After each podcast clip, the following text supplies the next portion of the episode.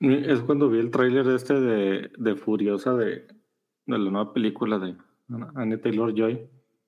No, no lo cantas como la canción de Shakira. Furiosa, en lugar de rabiosa. Furiosa. Ña, ña, ña, ña, ña, ña. No. No solo soy yo. Solo eres tú. The fuck.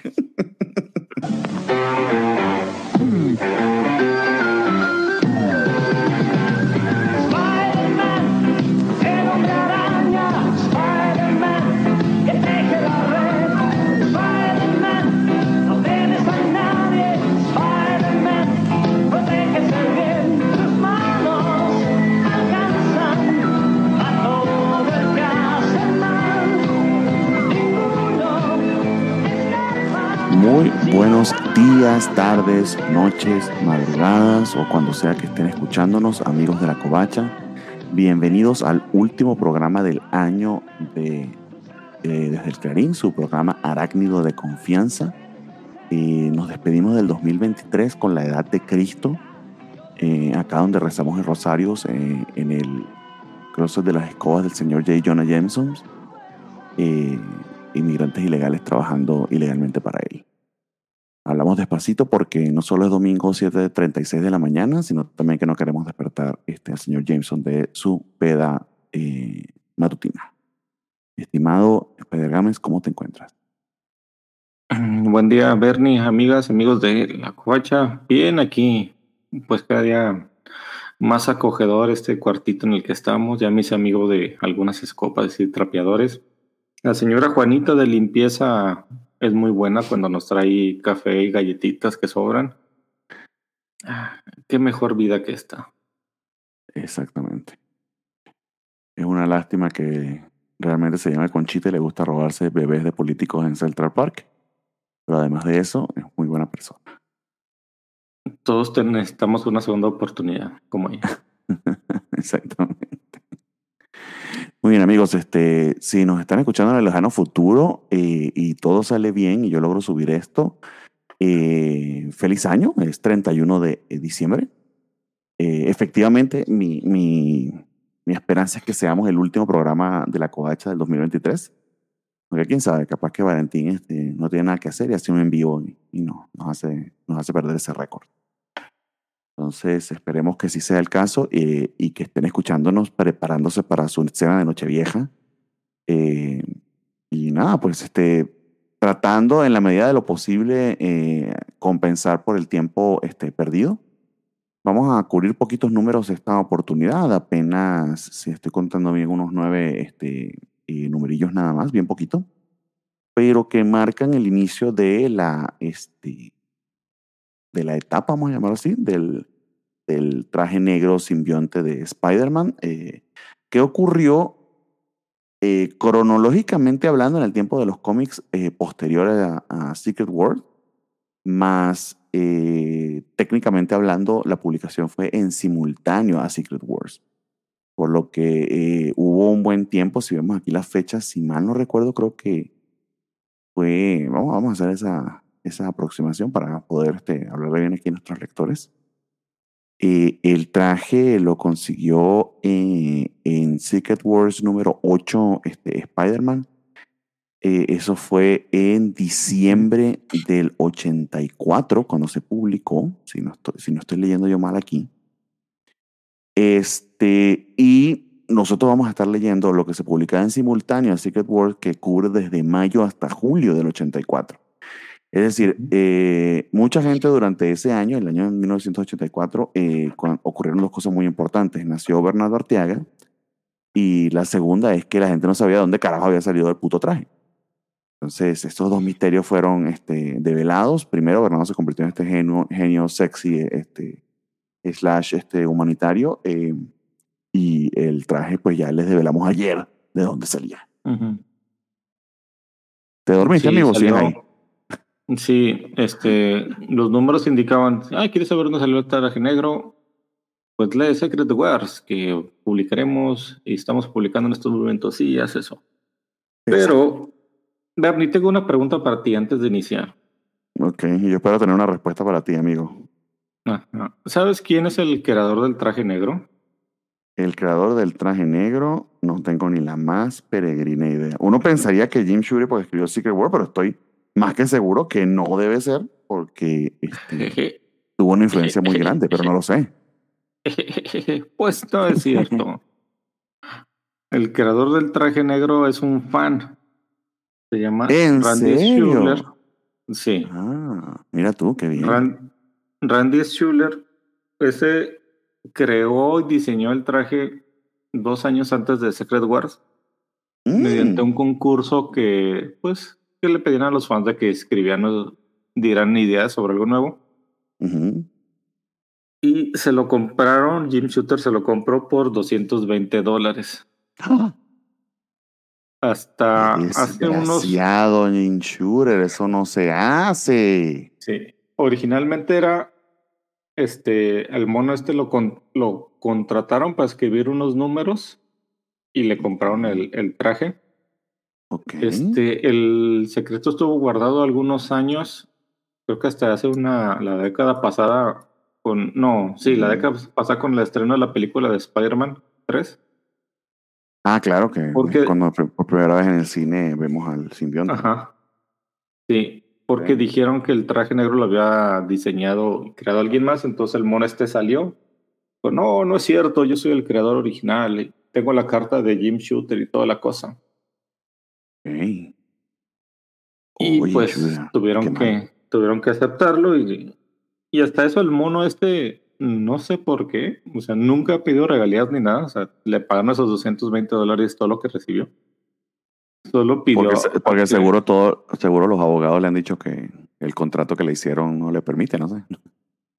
Mm, quién sabe, no sé qué va a pasar. Pero, Pero qué pues, terrible, güey. Que gracias por esa investigación, amigo. Aunque ahora la pregunta es la siguiente que yo no sabía. A ver si tú lo sabes. ¿Quién decían que había diseñado el traje negro? ah, eso Me sí, imagino que alguno de los creadores de... Hay que buscar. Sí. De Sí. hecho, eh, este es el traje original que se había diseñado antes. Esta era la versión primigenia del traje negro que es, ah, ustedes no están la- viendo, esa- pero Es, eh, ustedes no están viendo, pero yo sí. eh, y lo podemos incluir en las notas del programa, en el post único que tenemos ahora desde el Clarín. Pero parece el traje de Miles Morales. No es Es- exactamente sí, igual, pero se parece bastante. es el traje negro igual, pero la araña y todos los vivos en blanco que tiene la araña y las en los puños son en rojo. Originalmente este es el traje que diseñó el chavo este, incluso tenía las arañitas en las axilas, las telarañas, Mm, pero ah, pues pero lo, no lo cambian. Lo hicieron más sleek. Eh, no se las noto ahí en el diseño, pero, pero bueno, con esa prueba creo que es bastante evidente si además tiene una carta. Nah, pero es que mira, lo que me está mostrando literal dice en una en la esquina superior izquierda este Marvel Comics Group All. Rights Reserved.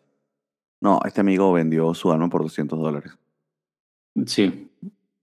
Sí, Bueno, haría- aquí sería, un, aquí sería un tecnicismo importante lo siguiente. eh, ¿Hasta qué punto este diseño, como está basado y es muy similar al, al- al Spider-Man que posee Marvel, bueno, que ahora posee Sony, eh, lo que les haciendo es una variación del diseño, entonces, ¿por cuánto se le podría pagar? no? Sí, es que la, his- la historia original del chavo es que era el, el traje se iba a regenerar solo con iba a estar hecho de moléculas inestables de los cuatro fantásticos y con tecnología de Tony Stark pues iba a poder regenerar y tomar la forma que quisiera. Mm, ok. O sea, lo que es ahorita, pero sin ser alienígena. Bueno, pero eso de que es alienígena es un spoiler hasta ahora. Nosotros no lo sabemos. Aquí Pero en el, 80, y- en, el, en el lejano 84 en el que nos encontramos. Ah, sí, pero ya todos los, todos los fans de- del Clarín ya escucharon nuestro especial de Guerras Secretas, así que ya, ya no es spoiler para ellos. Bueno, lo que no saben es que es un simbionte, que esa idea sí, bueno, hay que investigar de, de quién fue, porque hasta ahora, este, bueno, vamos a, vamos, vamos, vamos a entrar en los números, porque estamos hablando mucha pistolada. Bueno, pero es pistolada importante. Eh, y vamos este, a entrar en detalles, porque eh, justamente arrancamos con este, nada más y nada menos que Amazing Spider-Man 252, que empieza con una portada que, bueno, básicamente todos podemos reconocer este, la pose y, Y el punto de vista es básicamente la Amazing Fantasy 15, eh, pero pues, estrenando este, este traje negro que se, roba, se robó Jim Shooter por 200 dólares. Este, y de hecho así, así, así empieza, ¿no? Los rumores son ciertos. eh, eh. Presentamos, introducimos al nuevo Spider-Man.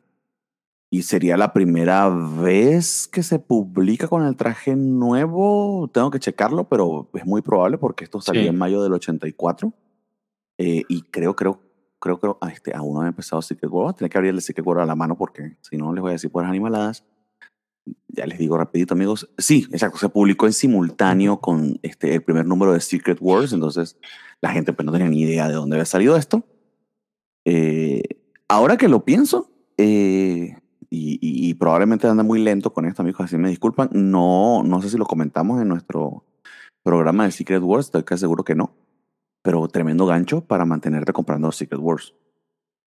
Porque si Ujú. Spider-Man era tu número o una de tus series más vendidas, que probablemente lo era, pues ahí tenías a la gente este, a la expectativa para saber de dónde, dónde fue que tuvo ese accidente con el colorate Spider-Man y se le quedó el traje negro, ¿no? Sí, es que imagínate llegar a tu, a tu tiendita, a tu puesto de revistas de, de cómics de confianza y ver la portada de, ah, canijo, ¿es negro? ¿Mi Spider-Man es negro? Eso le está pasando mucho a mucha gente en este momento. Mayo del 84, amigos, si dije 82 me equivoqué. Pero sí, sí, tal cual. tal. Esta gente progre me cambió mi Spider-Man. Este, ahora es este, negro y, y, y comunista. Sí, entonces habría que, y más porque en este número, pues dices, ah, pues lo leo, me va a decir, me va a decir por qué el traje es negro, exactamente. Exactamente. Exactamente, pero de hecho empieza con, con un titular de, del Clarín. ¿Dónde están? Aún no sabe nada sobre los héroes este, perdidos. Y bueno, básicamente ¿Dónde toda la gente que, está, que, andaba, que andaba en Battleworld. Sí, ¿Dónde están esos héroes, los Avengers, Spider-Man? ¿Dónde están mis héroes? ¿Dónde están? Amigo, el trozo de este Spider-Man cantando es de gratis. No les vamos a cobrar adicional por eso. Mm, En es todo caso, de sentidos eh, opuestos. Sí, y me dejó los sentidos bien opuestos. Eh, héroes se han ido. Eh, y este, el crimen, de hecho, este, eh, ha, ido, ha ido aumentando en Nueva York. Tenemos Ujú. al señor J. Jonah Jameson, este, que ahora no es editor en jefe, sino nada más publisher, es decir, nada más el dueño, este, que le dejó el changarro este, a Johnny Robertson y preguntándose dónde se encuentran estos héroes. Y de hecho ya en la tercera página lo sabemos, este, vuelve esta, esta estructura que estaba en Central Park, que, que básicamente sa- sabemos luego que era el a, a Battleworld, eh, y salen de un portal eh, eh, nuestro buen Spider-Man en su reluciente traje, acompañado del Dr. Connors. Que Está bonito, bonito, ese detalle. Ah, perdón, amigo, pero bonito ese detalle porque también es, y Connors que tiene que ver aquí, otro misterio, ¿no? Exacto. Spider-Man, el Doctor Connors, uno blanco y el otro negro. ¿Qué está pasando, Doctor García?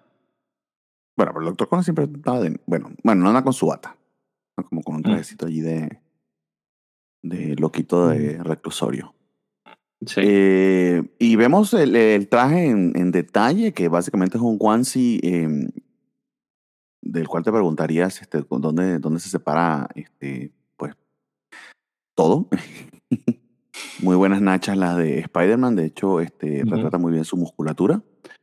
Eh, y el diseño de la arañita que pues cruza eh, tanto el frente como la parte de atrás, que pues está mucho más, este, ¿qué diría? Más estilizado Ujú. que este, nuestra famosa garrapatita, ya no vuelvo a pronunciar mal, eh, y tal cual como el diseño que este, me mostró y ustedes no vieron este, Spider Games, también ahora las telarañas salen del dorso de la mano y no de sus muñecas. Sí. Y, un- y, no- y- y según nos explica, ya no, ya no tiene que cargar cartuchos, ¿no? Esa es la otra, ¿no? Ajá, sí, la telaraña sale orgánicamente de- del traje. Sin necesidad de recargar cartuchos, o sea, o sea hasta eco-friendly salió el traje. Un poco más eco-friendly, pero bueno. Eh, nada, vuelve los héroes. Este, Spider-Man eh, tiene que huir porque, porque sí, porque no quiere que lo reconozcan. En todo caso, está gracioso o interesante que este, la ropa que había dejado eh, eh, en un arbolito en Central Park había pasado tanto tiempo.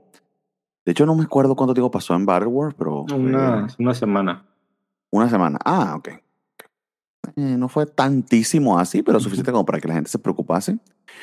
Eh, pero eso es algo también que nos vamos a notar en estos números. Eh, se desapareció una semana Peter y la única que creo que medio se dio cuenta fue la gata negra. sí. Sí. Todo lo demás estaban tan acostumbrados, incluida su tía May y la señora que le renta el depa y, y sus amigos, que nadie estaba muy pendiente de dónde estaba. En todo caso, le hicieron un nidito las este, aves sobre su traje. Este, por cierto, este número este, eh, dice acá claramente lo siguiente, y es algo que no habíamos comentado, y me disculpan que este, estoy a punto de estornudar. Este, Sale. como ya escucharon a Spider-Games cantando, no les quise poner el estornudo, amigos. Que este, Roger Stern apenas hizo el plot. Eh, el guion es de Tom DeFalco este, eh, y está dibujado por Ron Franz y es de hecho el último número, si mal no recuerdo, donde aparece con créditos el señor Roger Stern y aquí en adelante se va, se va a encargar el título Tom DeFalco. Eh, de lo que pude leer, la partida de Roger Stern no fue tan agradable del título. De hecho, tenía algunas otras ideas que no pudo completar. Y en buena medida también es la salida de John Romita Jr. Eh, Ujú. No sé si temporal, te imagino que temporalmente, pero esa dupla que habían formado y que tanto habíamos alabado en los últimos 3, 4 programas eh, se pierde. Eh, fundamentalmente, según se, eh, investigué, fue porque la dirección por donde quería llevarlo el nuevo editor, Denny, Denny Fingeroth, al señor Tom DeFalco no le gustó, perdón, al señor Roger Stern no le gustaba en lo absoluto y decidió este, irse. Así es sencillo. Mm, Sí, se, se perdió esa dupla como lágrimas en la lluvia. Ujú. Pero bueno, cosas mejores podrían venir tal vez. De hecho, sí es de lo que mencionan que dejó algunos mm, ideas pendientes, ya lo mencionamos en el, creo que el episodio pasado que salió el Matt Tinker, que dejó Sí. esa trama abierta y muchos, muchos años a- después la, la va a cerrar, entre otras cosas. Y lo bueno de este traje negro es que nos enseña las nachas de Spider-Man en todo su esplendor. O sea, todos los dibujantes buscan eso. Este es Ron Franz, creo que es el que dibuja este número. Sí, eh, que ahora, bueno, puedo leer acá rapidito si se quedó con el título en buena medida. Eh, no, solamente digo este número. Eh, luego, eh, fundamentalmente tendremos entre De Falco y Leonardi y... Sí, ellos, ellos son los que van a este, di- dibujar y escribir los siguientes. Pero fundamentalmente Tom De Falco, que era editor, este, se queda con el Ujú. título y algunos artistas eh, van a ir este, rotándose eh, con el tema del dibujo. En todo caso, Ron Frenz hace aquí un trabajo este, bien, bien bonito, sobre todo delineando y presentándonos el traje y un detalle un poco perturbador al respecto, que es que este, el traje puede imitar las ropas este, normales y corrientes de- del buen Peter Parker. Sí, con un solo pensamiento se puede, se puede poner la ropa que quiera. Lo interesante del arte de Ron Frenz es que tampoco este es su estilo final. O sea, aquí estaba empezando él, así como vimos a John Romita que empezó con cierto estilo que Sí. quiere imitar a su padre. Aquí Ron Frenz tiene un estilo que quiere imitar a lo que se estaba haciendo en esa época, porque termina dibujando muy parecido, o sea, pero no igual a Sal Buscema. Los dos tienen un Mm. estilo similar. Cuando, cuando Ok. los veas lo, se va a notar en su... Pues ya arrancado cerca de los finales de los 80s, principios de los 90s, Ujú. pero aún así es, un, es uno de los grandes dibujantes de, de Spider-Man de, de esta década. De esa época. Eh, y va, imagino, va a ser un este, Ron Friends bien joven. Este, habría que ver qué edad tenía en el Ujú. 84. Entonces, nada, eh, se estaba de- definiendo quizá un estilo más. Eh, sí se ve que la de. A ver si me explico bien aquí. Al igual que en el caso de John Romita, eh, pulió muy bien su estilo hasta el punto que es un muy buen narrador con el estilo, digamos, clásico o Marvel.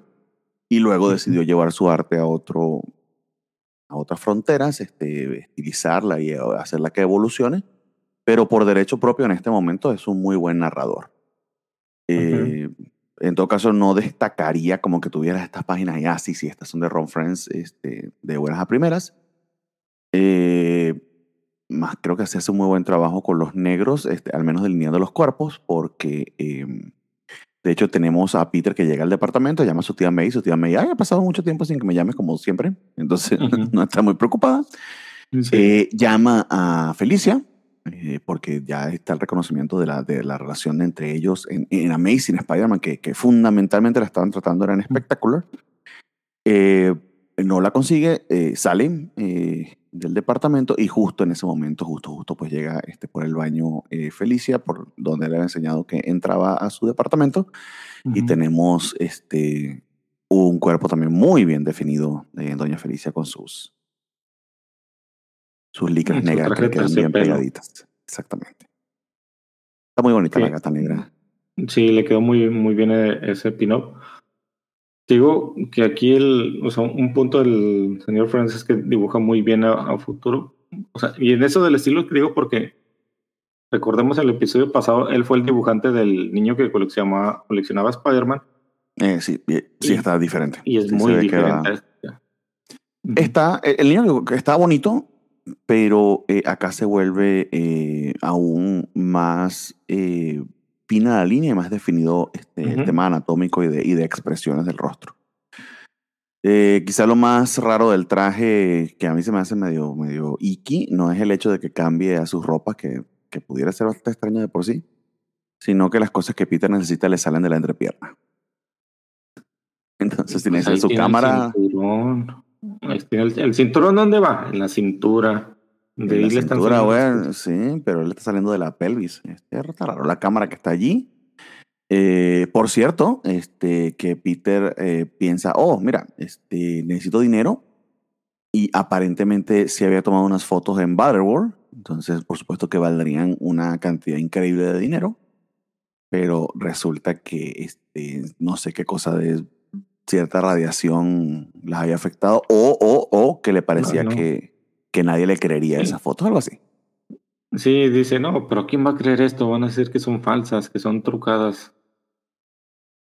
Porque, pues, tiene algo de razón, ¿verdad? Pero, pues, si todos los héroes aceptaron que, que estaban en otro lado, y, pues, Sí, ¿quién no le va a creer? exacto, exacto, que él mismo dice, pero ok, pero ten- tendría el, el- el- el, eh, la declaración de los héroes de que esto sucedió. Más eh, aquí nos aclara algo, que es que Reed Richards eh, aparentemente acordó o, les pidió a todos que no le contaran acerca de la existencia del Beyonder y lo que había pasado con ellos porque iba a causar este, un pánico tremendo a un ser con tamaña este, omnipotencia y no solo eso, sino que medio la cagaron y Doom obtuvo ese poder por un ratito. Sí, aparte de que, pues, le van a preguntar, ¿y tú cómo tomaste esas fotos, Peter, si estaban en otro mundo? O, este, ok. Pues sí, no ten- alguna Entiendo. explicación se puede, se puede haber inventado, eh, pero sí, hubiese sido aún más sospechosa la relación entre ambos, ¿no? Ah, es que le presté mi cámara de Spider-Man. No, eso ya no cuadra. No, no. Eh, sí, exactamente, está complicada. En todo caso, le cuesta mucho este, a Peter eh, dormir per se. Tiene el traje que sí se lo logra quitar eh, guindado en una este, sillita que cualquiera pueda verlo desde la ventana. Eh, y que solamente pensándolo, pues se repta por la, por la habitación y se le, se le coloca de nuevo. De verdad que sí está medio creepy. O sea, la, eh, no sé si ya tenían la idea del, del tema simbionte, yo creo que sí, porque hay muchos elementos acá que por supuesto recuerdan a Venom.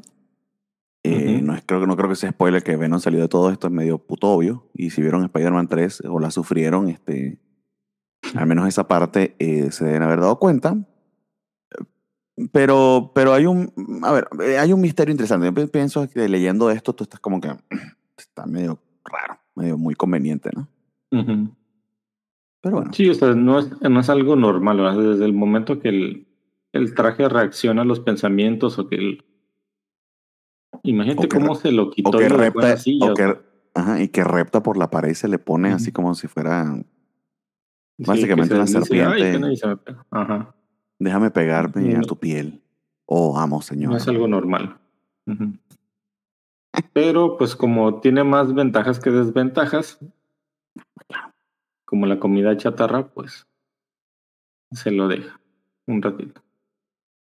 Y luego viene la excusa para la portada, que es que se consiguen con estos dos chavitos que están discutiendo este, temas de pareja o algo así. Y, y por eso Sí, decide llevárselos a una azotea y a hablarles de lo lindo que es Nueva York. Es que el, tipo, el tipo le prometió a la chava que iban a conseguir uno, iba a conseguir unos boletos para un concierto y no los consiguió. Y entonces el mono dice, sí, pero de todos modos la ciudad está bien fea, es- vivimos en un inodoro. Y Spider-Man, no, mira, y se lo lleva, mira qué bonita Sí, en vez de York". estar combatiendo el crimen, anda escuchando las discusiones ajenas. Ujú. En todo caso, por supuesto, le da vértigo al muchacho. Es una pareja, por cierto, interracial. Él sale corriendo espantado porque al final es afroamericano y está bien raro que un hombre blanco vestido de negro y encapuchado lo ande agarrando por ahí. Este, por mucho que su novia blanca esté bien chida, él dice, la verga, yo no me meto aquí. y termina básicamente con un pino este, bien, bien bonito, pero eh, eso es todo lo que pasa en el, en el número. Es la introducción, tal cual la introducción del traje y los, los detalles este, bien creepy de cómo funciona. Porque no termina ni encontrándose con Felicia, ni hay una asignación, ni realmente batalla con ningún villano. De hecho, No. creo que no hay ni, ni peleas en el número. No, básicamente para eso. estoy, estoy seguro que Don DeFalco y Ron Friends le entraron al quite después y con lo poco que les dijo Jim Shooter, mm, hicieron la, la historia lo más que pudieron. Eh, sí, porque fundamentalmente es el diseño de- del traje como tal y, y saber que no se iba a encontrar con Alicia. Eso es todo, y cerrando, Ujú. cier- atando ciertos cabos. Muy bien, amigos, entonces eh, decidimos, o bueno, más o menos decidí yo y Espedagame este, no le importó, que vamos a incluir Marvel Team Up. Eh, eh, le voy a decir la razón, es muy sencilla. Eh, de por sí ya también nos reveló algunas cosas este Francisco en nuestro programa de Secret Wars que ya deben haber escuchado, que que Marvel Team Up sí tenía algunos números que valían la, la pena. Ujú. Desafortunadamente, pues perdimos esa oportunidad de seguirlos o de pedir esas recomendaciones. Más, eh, recuerdo que yo estaba buscando eh, comprar para esta época. Existió, de hecho, una recopilación en dos tomos de Televisa de toda la saga del traje simbionte. Que por cierto, en Amazon está no a muy buen precio, porque de hecho creo que este, de portada como 300 y piquito de pesos, pero está a 400 y algo, no tan exageradamente caro. Se encuentra el segundo tomo, disponible para comprarlo a través de Amazon, por cierto. Este, pero nunca conseguí el primero. Eh, más me tomé, la, me tomé la tarea de leer qué, qué, qué decía en la contraportada. Capaz que ustedes lo consiguen por ahí, por el Rock Show o algo así. Pero a ver qué decía en la contraportada, eh, que recopilaba este especial Ujú. sobre el traje negro e incluía todos los números de Marvel Team Up que son los últimos números de Marvel Team Up. Empezaríamos en el 141 y vamos a llegar hasta el 150. que De hecho, lo escribe eh, Louise Samuelson, la, la esposa de, de Walter, em, y que luego continúa la tercera serie eh, eh, en Web of, of Spider-Man en básicamente un añito eh, más o menos se, se empieza a publicar, de la cual ya leímos un número en el programa antepasado. Entonces, ay, creo que me fue al baño. O se cayó, una de dos. Me caía aquí ando. Menos mal, amigo. Entonces tenemos el Marvel Team Up 141. Básicamente es eso, que es la primera vez que vamos a, a- a- reseñar o a leer algo de Marvel Team Up. Porque es la primera aparición en esa serie este, de, de Spider-Man con su, con su traje nuevo. Eh, en este caso, este, emparejado con Daredevil y Black Widow. Porque de eso iba Marvel Team Up. Este, Spider-Man interactuando con otros héroes del universo Marvel. Eh, y quizá lo primero que se siente es que deberíamos haber leído el 140 porque fundamentalmente viene de allí. Pero Sí. en ¿Luego la este reseña? en particular. Sí, por favor, porque eh, lo leíste, porque fundamentalmente esto es una historia de Ujú. Daredevil y la viuda negra, y más que todo de Daredevil, con una Ujú. ligerísima intervención de Spider-Man casi casi al final. Y es una historia de Daredevil que está, entre grandísimas comillas, bonita e interesante. Y creo que lo de bonita lo digo porque no se me ocurre otro adjetivo. Pero está tan enrevesada, tan fastidiosa, tan maladramática que no fue que me interesó mucho. Pero a ver, da- danos el resumen de 140 para ver qué te parece a ti el 141, my friend. Bueno, previamente en Marvel Team Up, resulta que era un team, un team up con la viuda negra, con su traje clásico este del- de los ochentas, el, el gris con el cabello corto, con Spider-Man, porque detienen a, un, a unos tipos de una banda que están asaltando a un dueño de una tienda de empeño. Pero el dueño de la tienda de empeño sale con una escopeta pues, a, a, este, protegerse. Y de entre las sombras alguien le dispara y lo mata. Spider-Man no puede detenerlo, ni, ni Natasha. Entonces, por el juicio de eso, llevan a un, a un tipo llamado Juan, Juanito. Daredevil es el Matt Murdock, que es su, su abogado. Eh, Utilizando sus poderes, eh, interrogándolo, descubre que no es el. Él no mató al señor, no disparó.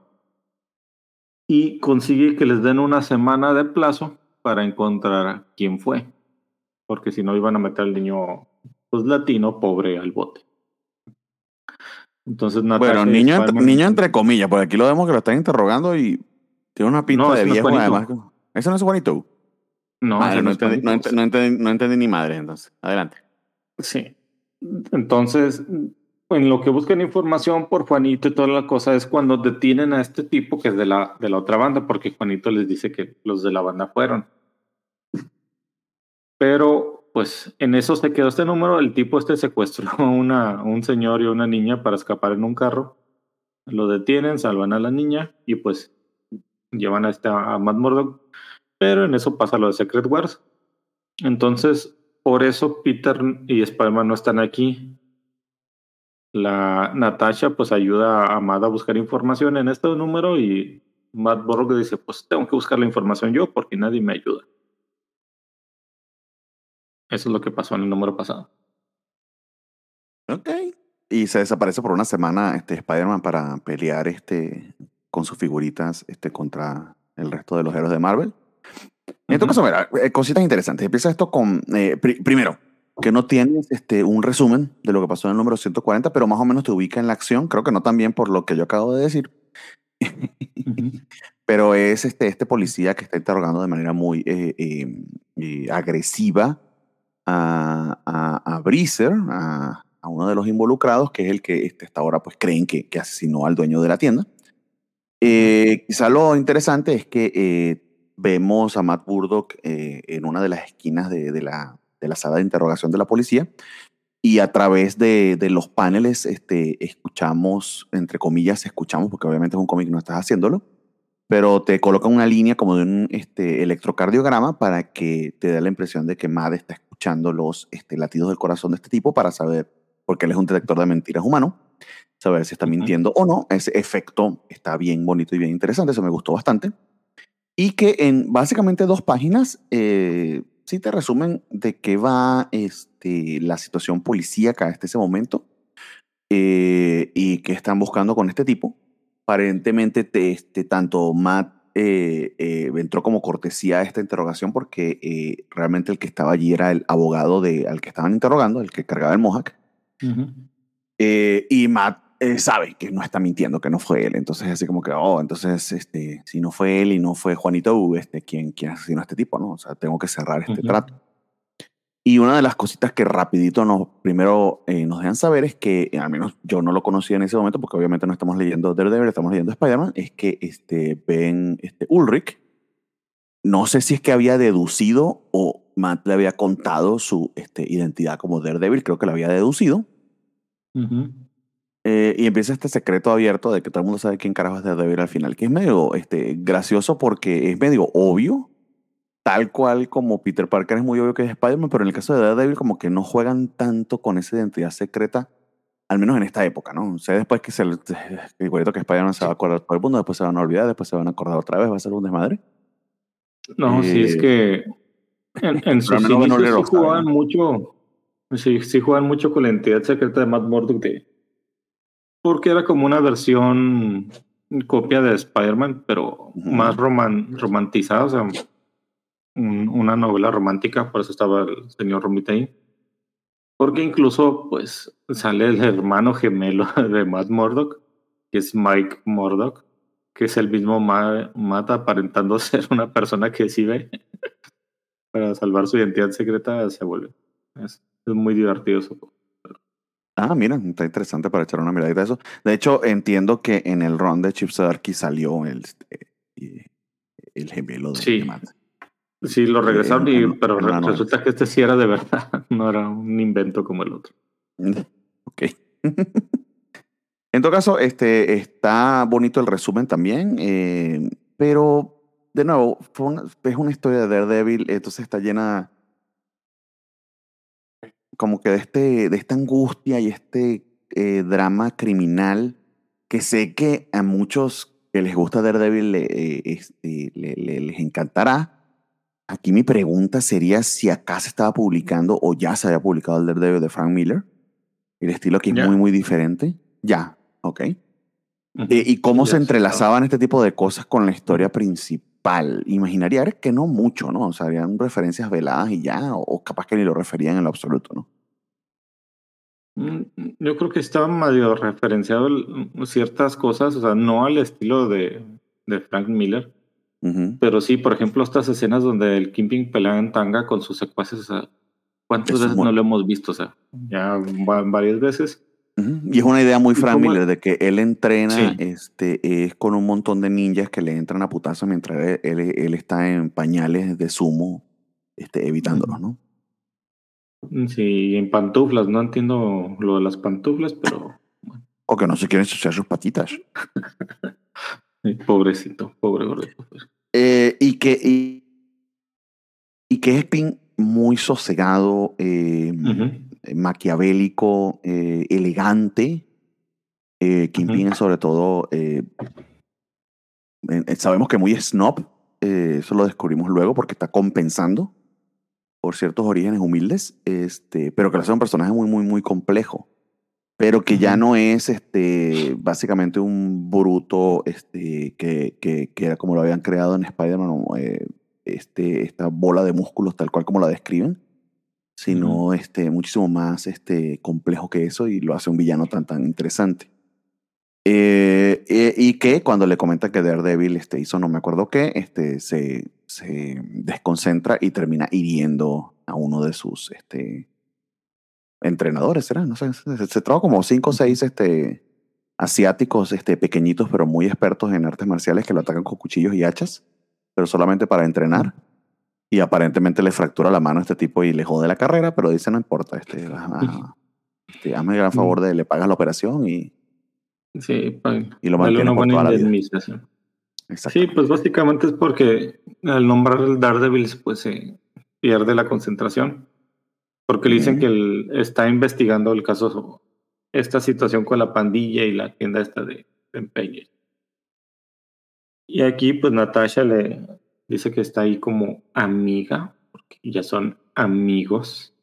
Ellas son amigas como la canción de Ana Gabriela, amigas simplemente amigas y nada más. Ajá. Aquí es cuando deberías aprovechar para cantar. Es que no me acuerdo que era. Ah, ¿cuánto daría por gritarles nuestro amor? Exactamente. Decirles que al cerrar la puerta nos amamos sin control. Que despertamos Con ganas de seguir amándonos. Por cierto, si ustedes no sabían que esa canción era dedicada a Verónica Castro, pues ahí les rompo este, su virginidad este, enclosetada. Eh, tal cual. De- eh, es ese tipo de cosas que hasta que te- no te la dicen, no dices, wow, Ujú. sí. sí, es súper gay esa canción. No, es como, o sea, todas las canciones que cantabas de Ricky Martin, de repente cuando salió el closet, todas esas canciones se las estaba cantando a un hombre. Ay, No sé, Ricky Martin, bueno, no sé si ha escrito canciones o no, pero le escriben canciones. Pues sí, pero todas, todas las veces que él cantaba estaba pensando en un hombre. Yo tengo la idea de que Ricky Martin, eh, y por supuesto estamos hablando aquí de una cosa muy, muy de Spider-Man, porque eh, al final, ¿qué importa? Y esto nos escuchan. La- las personas que nos escuchan saben de nuestras mamás. Este, yo tengo la idea de que Ricky Martin más bien lo que le pasó fue lo siguiente. Este, yo no creo que eh, eh, eh, él- su sexualidad haya sido tan clara desde un principio. Yo lo que creo es que es una persona tan guapa que seguramente tenía tanto sexo disponible que literal fue probando de todos los sabores y bueno, se quedó con, con el sabor masculino. Eso te pone a pensar. Mm. Mm, ¿Cuánto sexo tienes que tener con mujeres y elefantes, enanos, probablemente de orgías, etcétera? Y termina decidiendo por los hombres. Mm, esta es la cosa más machista que he pensado en mi vida, pero. mm, mm, sí. Yo creo que básicamente que se aburrió. No sé si me entendieron, pero se aburrió. O sea, eh, eh, eh, imagínense la cantidad. Bueno, y, también que probablemente su sexualidad era muy fluida, pero este, ¿Quién yo tengo la idea de que, de que al principio sí era solamente mujeres, luego fue experimentando, etcétera, en fin. Yo creo que más bien salió tra- traumado del, del asunto de menudo y por eso de- se desvió para ese lado. Pero ¿por qué la homosexualidad para ti es un trauma, amigo? Por el amor de Dios, qué pensamiento más retrógrado. No, no, no. no. Yo creo que probó de todos que- los sabores, to- probó de todos los sabores de helado y se quedó con, no quiero decir un sabor porque no, de- no me voy a meter en un pedo, pero se quedó con ese sabor, fue el que más le gustó. Pero estoy Ah, seguro que probó la heladería completa. Voy a rectificar. Yo creo que en, en menudo descubrió lo que realmente es. Ah, me- yo creo que fue después, pero bueno, en fin. Pero sigamos con Daredevil. Daredevil y no, y no hablemos de la sexualidad de Ricky Martin. Ujú. Que por cierto, Ricky Martin está este, turisteando, pues, turisteando, perdón, está haciendo un tour en Estados Unidos. Este, la gente está yendo a verlo a Elia Pitbull. Y en el medio este, ponen un supuesto artista que lo que hace es pegar gritos. Porque aparentemente 20 años después la gente descubrió que Enrique Iglesias no sabe cantar. Esa madre la sabíamos todos desde siempre. Así es. Ahora es un meme de TikTok esa madre. En todo caso, el traje de la viuda negra está bien ridículo. Este, con, con la, espa- la, la arañita en el pezón. Un seno. Pues es, lo- es el mismo, nomás que gris, con, un- con la araña ya en, en un seno y muy setentero. Eh, sí, exactamente. No, no, no hicieron aquí mucho, mucho por ocultarlo. En todo caso, pues todo termina eh, de una manera bastante apresurada, porque literal, como a tres cuartos de la, de- del cómic se aparece este Peter. La misma explicación que había aparecido en Central Park, etcétera. Y eh, había ido al Daily Bugle, pero creo que, creo que lo vimos yendo Daily Bugle en, Amazing, en el Amazing que acabamos de leer. Ujú. Y ahí salió, pero en Marvel Team Up no solo eso, sino que fue, o puede ser que haya ido en otro momento, este, y se consigue con Ben Olver, quien le cuenta, este, pues, que aparentemente la persona que agarraron no fue el que efectivamente Ujú. asesinó al dueño de la tienda, entonces que está en problemas este Juanito U. Y Peter decide, pues, este, cerrar ah, lo que estaba sucediendo, va y busca a Matt Bordo para que se consigue este, esa... Ah, y a, su socio, a su buen amigo. Bobby Ah. Nelson. Exactamente, ¿cómo se me puede olvidar el nombre? Este, que no sé esta secretaria que está en silla de ruedas, ¿quién es? Aquí de que soy muy Puede ser el la reemplazo de Karen Page. Exactamente. En todo caso, pues este, Foggy lo pone al día de lo que está pasando este, y junto con la viuda negra y, y Daredevil, que se sorprenden a verlo este, Con su traje negro, pero, pero igual pelean con él. Y consiguen Sí, al culpable, que es este, este señor que parece muy bonachón, pero que resulta que es un malvado de Malolandia. No, sí, lo, lo, lo interesante es esto, o sea, el- pa- no, para encontrar al culpable, porque vieron al señor que es el nuevo dueño de la tienda de empeño, y lo, Natasha lo vio que los maleantes estos le estaban ayudando a acomodar todo, pues resulta que Daredevil hizo un trato con Kimping y los, los matones del Kimping este, asustaron al señor y le dijeron, sabemos que fuiste tú, porque esta tienda de empeño, el otro mono tenía, la usábamos para vender cosas sucias, cosas calientes. Teníamos un trato y tú la querías desde hace tiempo y por eso lo mataste. No, está bien, fui yo, perdón. Pues que le había dicho que me la vendiera y no quería y por eso lo maté. Me volví loco. Y aquí, pues, Spider-Man le, le entra golpes a todos los matones del Kimping y Daredevil lo detiene porque no, es que hicimos un trato. ¿Tú hiciste un trato con Kimping? No, no, es que antes éramos héroes. Yo he hecho tratos con el Kimping también, pero eso aplica para mí porque yo puedo, yo soy Spider-Man, pero tú no, tú eres recto. Así la hipocresía terrible, amigo. Ujú. Y así. Para eso es el la ¿no? O sea, que, que, que Kimping había hecho un... Esa esa- esa es toda la intención ahí del Kimping, porque realmente no sé qué tiene que ver en la historia. Bueno, bueno, en fin. Amigos, de verdad, este, para ser el primer número de Marvel Team Up me dejó un poco decepcionado. Eh, Luego vamos a espectáculos, que sí me gustó. Este, el número 90, eh, que retoma donde nos dejó eh, el 89, que como les comentamos, este, tanto el número 88, 89 no están publicados en Marvel Unlimited y son bastante importantes porque son este, la gata negra obteniendo este, sus poderes y, y que va a ser todo un tema en estos números de, eh, que imagino yo, aquí ya puedo este, ir prediciéndolo, casi que puedo este, eh, adivinarlo, va a ser la razón por la que van a terminar separándose este, Peter y Felicia, que Felicia no confía del todo en él y que su relación está basada en, en- en pura mentira. Creo, o sea, porque básicamente ella está decidiendo si, o pensando, eh, primero que nos cuenta cómo obtuvo los poderes, lo cual se agradece en el sentido de que eh, no están publicados en Marvel. Tú estás leyendo así como que esto cómo pasó, pero sí, te lo, sí te lo comentan. Eh, y lo segundo, que este, Felicia no está del todo clara si le va a contar o no el trato que hizo con Kingpin a, a Peter. Otro detalle importante es que, al igual que en Amazing Spider-Man, este, el equipo creativo aquí cambia. Eh, el, quien ha estado dibujando y entintando por muchísimo tiempo con, creo, creo que desde la época de, mm, de, de Jerry Orwell este, a, a John Romita padre, o sea, estamos hablando de, de hace unos buenos 15 o 20 años, el señor Al Milgrom este, escribe y dibuja eh, la historia. Esto, por cierto, es paralelo también a, la, estancia de, Frank Miller en Daredevil y de John Byrne en los Fantastic Four. Entonces es como que medio la, el intento, no intento, porque de hecho funcionó, eh, la oportunidad de darle a un escritor artista este, eh, las riendas de un título, en este caso pues el título secundario, entre comillas, de, de, de- de Spider-Man. Y creo que es un trabajo bastante, no voy a decir que interesante ni muy bueno, porque honestamente no me pareció la gran cosa el número, pero, pero bastante sólido el señor este, Milgrom, este, al menos como, como Ujú. guionista, ¿no? Que ya sabemos que como Sí. dibujante es bastante, eh, muy clásico, sí, pero bastante Ujú. cumplidor. No sé a ti qué te pareció este número en particular, amigo. Sí, me gustó este pequeño resumen, o sea, la carita del Kingpin ahí en la luna viendo todo, sí, o, o la gata negra. El pequeño resumen de unos cuantos, no sé qué, seis, de seis a diez números, el resumen en esta sola página. Bu- Como bueno, la gata no es sola de- página, son una, dos, tres, bueno, ah, así que eh, en dos dos páginas y media. Dos páginas y media, está bien, está bien. Vamos a darte esa. Sí. Pero en una sola página mete como seis números, pero bueno. Este, explica cómo la gata se sintió después de que dejó a Spider-Man ahí todo casi muerto por la pelea con Mr. Hyde y cómo buscó poderes por todos lados hasta que alguien se los dio, un tipo misterioso. Que después resulta que fue el Kingpin, que le dijo, un día, cuando no te lo esperes, al día 12 del mes 12 del año 12, te voy a pedir un favor no puedes decir que no.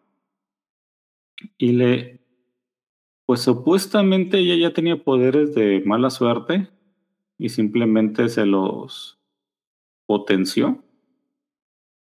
Que es la forma. Y la gata pues anda buscando a Spider-Man pues para decirle esto. Quizás no decirle que el Kingpin se los dio, pero sí que ya, ya tiene. ¿verdad? Pero no lo encuentra por ningún lado. Y este número se trata de eso, la gata negra buscando a, Spider-Man de todas las formas posibles que conoce. pues sabe, sabe dónde vive, conoce a alguien de su familia, conoce dónde trabaja. Sabe de todo. Sí. Y, y básicamente anda casi gritando a los cuatro vientos que este, Peter Parker es Spider-Man. Eh, cosa que te habla de, de la desesperación de Peter o quizás de su amor este, muy romantizado con Felicia porque a ninguna de sus novias se había atrevido a revelarles esa realidad. Eh, a Felicia, por supuesto, porque también eh, ronda en la noche y este, es, parte del mundo de Spider-Man, sí decidió revelárselo. Pero ciertamente fue una manera, fue bastante descuidado en ese aspecto porque es algo que se nota que la desesperación de Felicia está muy cercana a revelar su identidad y de hecho él se lo toma eh, medio mal. Quizá en todo caso lo más gracioso, eh, entre comillas, es que para que nos muestren cómo funcionan los poderes de, de Felicia la persiguen un montón de maleantes, de los cuales no sé por qué Al Milgrom siente la necesidad de decirnos todos sus nombres, como si nos fuese a importar y fuese, eh, fuésemos a recordarlos, pero literal los descubrimos todos. Y uno de ellos tiene eh, básicamente el Peli Osborn, pero larguísimo y le queda como una corona de faraón eh, con una blusa que está abierta hasta el ombligo. Y no digo que criaturas como esta no existieran en los 80, pero el diseño está... es- de por sí el diseño es aterrador. Pero el tipo Sí, está bien parece que, parece que salieron de, de diseños este, no aprobados de una película de, ochen- de los 80 de bajo presupuesto de Robocop. Porque parece, como de un futuro-. Un futuro distópico ochentero todo feo. Sí. Ajá. Sí, así como el, el Vengador del Futuro o algo así. Porque todos traen así como ropa que, pues, creo que nadie usó nunca en su vida. Yo- O no sé O si en Nueva York de los mejor- 80 había una moda así retrofuturista, toda rara, no sé. Hay que, hay que meternos a los videos de Michael Jackson de los 80 a lo mejor vemos gente vestida así, no sé. O de, de David Bowie o de Prince, quizás. Exactamente, de la gente de moda. Pero, pero sí está Ajá. bien pinche raro. Sí, en todo caso, Felicia va a- al DEPA este, y decide entrar por la ventana, pero salir por la puerta, eh, dejando una nota a mi, a mi araña, este, que eres tú, Peter Parker, para que cualquiera la consiga. Felicia, si entraste por la ventana o por qué sales por la puerta y te consigues con la casera de Peter que le entra a gritos como que si son dos personas tienen que pagar doble de renta. ¡Ah! Ajá. Sí, oiga, págueme la renta. Oblígueme. Sí, lo va con la capitana Jen de Wolf a preguntar sobre Spider-Man. Y aquí es donde descubrimos que la capitana tiene una especie de enamoramiento de secundaria con Spider-Man. Y se siente mal porque le, arrojó a Black a sus brazos. Y, oh, no. Le arrojé a la gata negra a sus brazos. Y técnicamente una- se supone que hay una diferencia de edad medio importante, aunque es ciertamente la capitana Jan de Wolf, no sé cuántos años tiene, pero está bastante bien porque, bueno, en fin, mujer de cómics este, de los 80 la tienen que objet- objetificar, este, pero carga unas medias muy, muy sexys. Eh, eh, sí, amigos, lo dije, soy el cochinón de la covacha, por cierto, me van a nominar a eso. Y luego hace la cosa más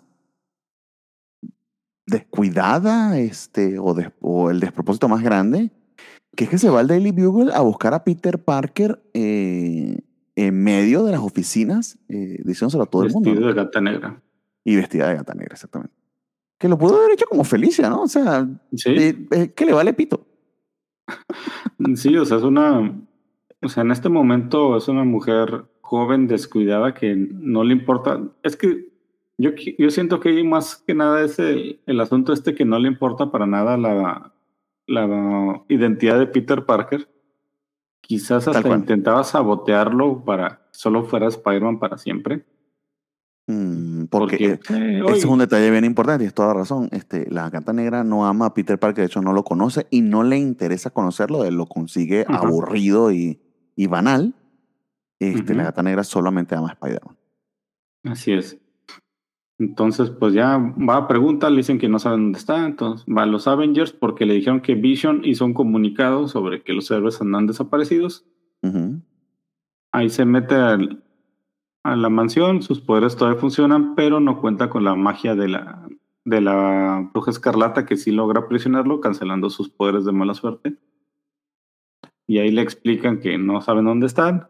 Yo, oye, pero si quieres únete a nosotros, a los Avengadores. Lo, pero no, soy una ladrona. Eso es imposible, ustedes son buenos.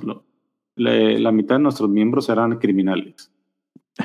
O sea, no y que-. Y creo que se nota que o, o- o a todo el mundo invita a, perdón, los Vengadores invitan a todo el mundo a que se unan a ellos, eh, inclusive Spider-Man en algunos números vimos que a pesar de que no querían terminaron cediendo. Eso por un lado y por el otro que este pues sí se quedaron este solamente Vi- Visión y la Bruja Escarlata y, y creo que Star Fox que está en ese momento en el equipo.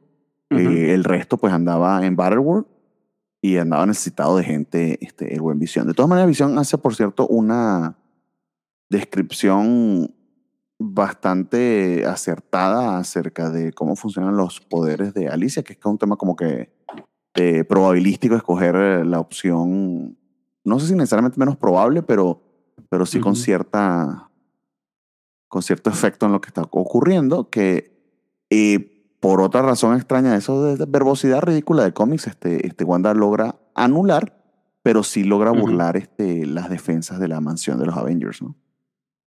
Sí, es que originalmente los poderes de Wanda eran de no eran alterar la realidad, sino alterar las probabilidades, algo así. Ajá. Entonces, entonces, eh, con esa magia del caos, alteraba las probabilidades para que pasaran cosas. Exactamente. Y lo último que hace este, Felicia ya en su desesperación es ir a aterrorizar a las viejitas y a los viejitos de la casa de tía May, Sí, pues buscando ya a Peter. Aquí eh, iba con una ancianita, y hay muchos ancianitos. ¿Cuál es su tía? Nunca me dijo cuál era. Este, y se mete con una y le, oiga, buenas noches. Y ah, se asusta y salen todos los ancianitos. ¿Qué pasó, mija? ¿Qué, qué, qué pasa? Es que no entiendo por Ah. qué esta obsesión de Felicia de entrar por las ventanas. Toca la puerta, güey. Y nunca, creo que nunca menciona a Peter. No, Solamente No, una ah. tipa, una, una tipa este, en mallas, este, entra por la ventana sí- y, y saluda a la sí, gente. aquí Sí simplemente como, como que entendió que no, que estaba fuera del lugar lo que estaba haciendo y ay, perdón, es que me equivoqué, iba a una fiesta y, y quería entrar de sorpresa. Ay, disculpe usted. Pero justo en ese momento, pues, aparece Peter. En la- Pues en- con el traje negro. ¿Qué diablos andas haciendo aquí con mi tía? "Eh, nada, pues buscándote, menso, pues no, me dijiste nada. Mm, Exactamente. Nos saltamos a la Amazing 253. Vamos a meterle aquí turbo, amigos, este, porque se empieza a poner esta cosa idiosa. En todo caso, este es la eh, introducción o primera aparición de. Rose, eh, villano que, que ciertamente va a convertirse o va a ser medio icónico en la historia de Spider-Man y que eh, fundamentalmente es un crime master, pero más inteligente este, y, y obsesionado con la botánica. Eh, Edo- en todo caso, el señor Tom DeFalco nuevamente, pero en este caso dibujado por Rick Leonardi. Y ya, definitivamente está fuera del título este, Roger Stern. Eh, y empieza. eh, el- el- el estilo de Leonardi es muy eh, único, pero hace algo bien interesante que es que a pesar de que se nota eh, cierta diferencia en las expresiones, sobre todo le gusta mucho hacer este, eh, rayitas para acentuar los gestos de sus personajes. Ujú. Sí se siente, se, se siente muy Spider-Man, muy ubicado este, Ujú. pues, en el mundo actual. Lo, en todo caso, lo arriesgado es que, entre comillas, el título principal se está, pero ahí se, se nota el desorden de, de la partida de, de, este, de Roger Stern. Y que también me Ujú. pongo a preguntarme hasta qué punto eh, John Romita se fue o lo fueron del título, porque era un hombre Marvel en cierta medida y su papá estaba allí y se pudo haber quedado, o si es una decisión de, de, de- de- cambiar de equipo, eh, porque sí se me hace interesante que hayan decidido irse con un artista tan peculiar y tan diferente como Leonardi, con apenas el segundo título ya con el traje nuevo, ¿no? Cuando Sí. pudieron haber, o sea, como que haberlo asentado un poquito más, ¿no? Bueno, no sé. Sí, Aquí soy pues, yo el, el creo- locurando inventando cosas. Sí, quizás este Romita, pues por lo mismo, Romita Junior de sentirse seguro con la presencia de su papá, quizás quiso hacer ese apoyo a Bjorn Stern. Roger Stern dijo, nah, pues yo también ya me voy, al cabo ando, andaba dibujando a Iron Man entonces. O sea, no, trabajo tenía. Sí. Entonces, Sí, sí, pues simplemente no le gustan, o quizás como ¿verdad? simplemente se va el escritor principal, pues cambia todo el equipo creativo para darle un aire fresco.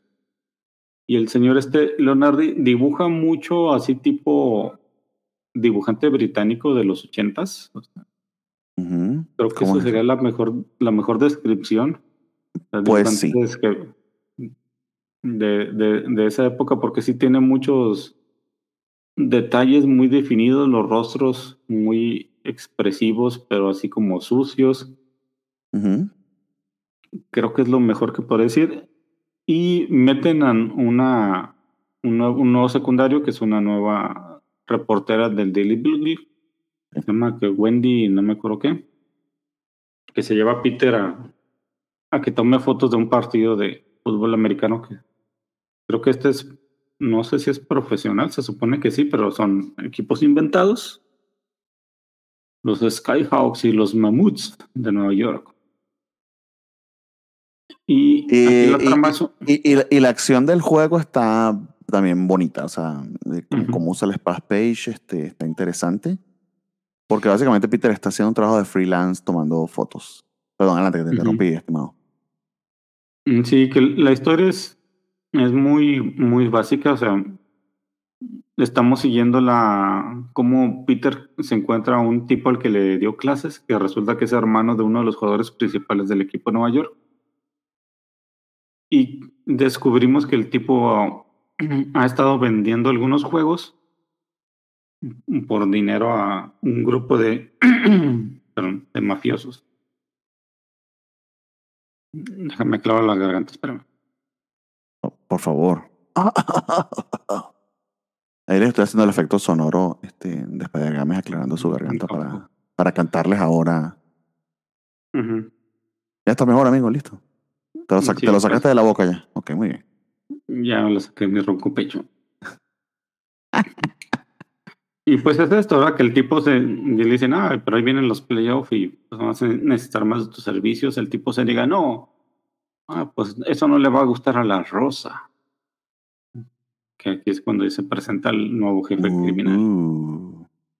Pero que básicamente es un- tiene un montón de matones que están obligando a este, este estrella de este equipo a, a perder.